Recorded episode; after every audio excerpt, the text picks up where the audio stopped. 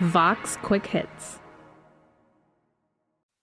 Hey, this is Bird Pinkerton. I'm a reporter producer at Unexplainable, and this week's episode is all about how the study of ancient DNA is making scientists rewrite a lot of what they thought they knew about the past. One of these rewrites started in northern India.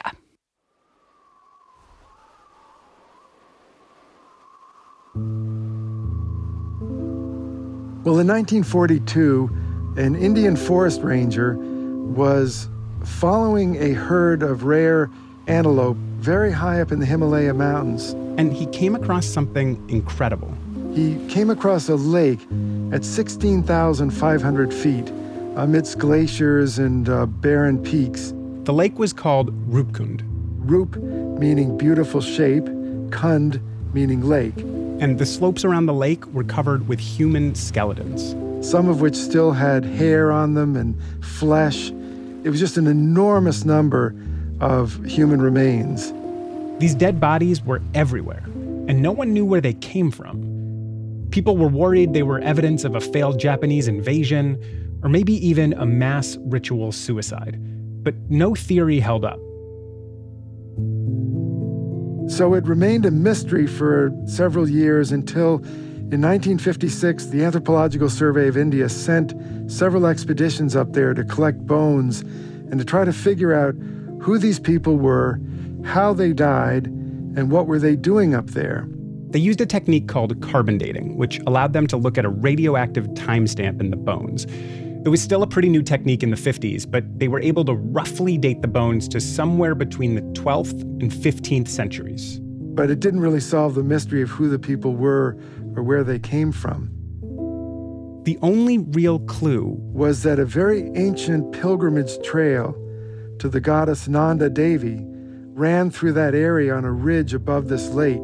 It's actually the longest and most arduous pilgrimage in all of Hinduism. Locals near Rupkund had a legend about this pilgrimage.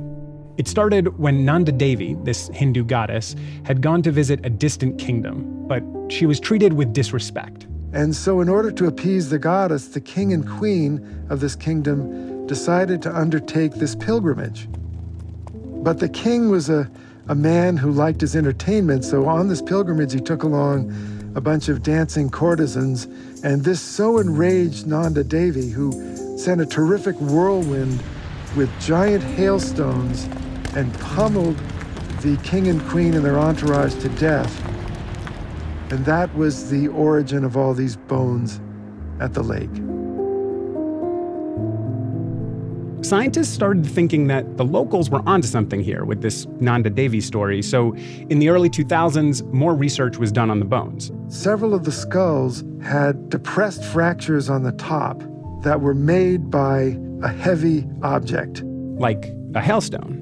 This particular research project concluded that, in fact, this legendary story of Nanda Devi sending down these hailstones was actually based in a real event. And that sometime in the 8th, 9th century, a group of pilgrims was actually killed by giant hailstones.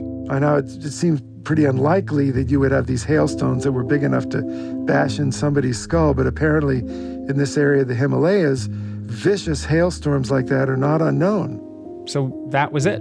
It appeared that the mystery had been solved.